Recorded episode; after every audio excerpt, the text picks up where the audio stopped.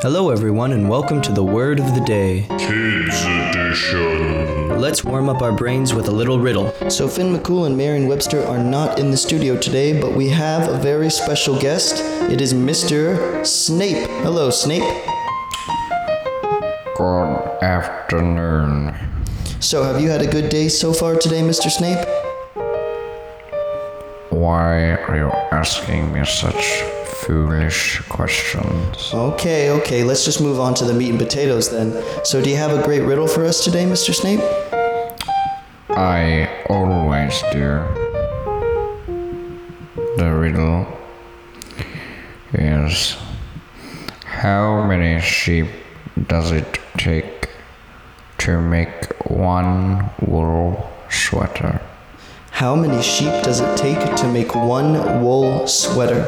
Hmm, I don't, hmm, maybe I've heard this one before, but I'll think about it and let's move on to the word of the day. So what is our word for today, Mister Snape? The word today is precipice. Precipice? No, you insolent little man. I said precipice. Precipice. Now what does precipice mean? A very steep cliff. Ooh, a very steep cliff. Okay, can you use it in a sentence? We approached the precipice. Ooh, you approached the precipice. And looked over it. Ooh, so you look over the precipice. Oh, okay. So that's a nice little word. I like that. It's it's it sounds really, really pretty. Precipice. So, let's move on to the answer to our riddle of the day, and I think the riddle was, how many sheep does it take to make one wool sweater? And I have no idea the answer to this. What's what's the answer, Mister Snape?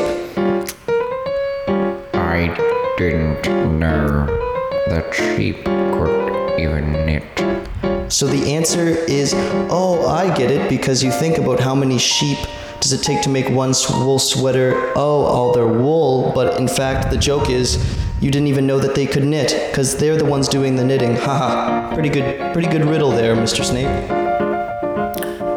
Thank you. So I'll see you later with a new riddle and a new word, Mister Snape?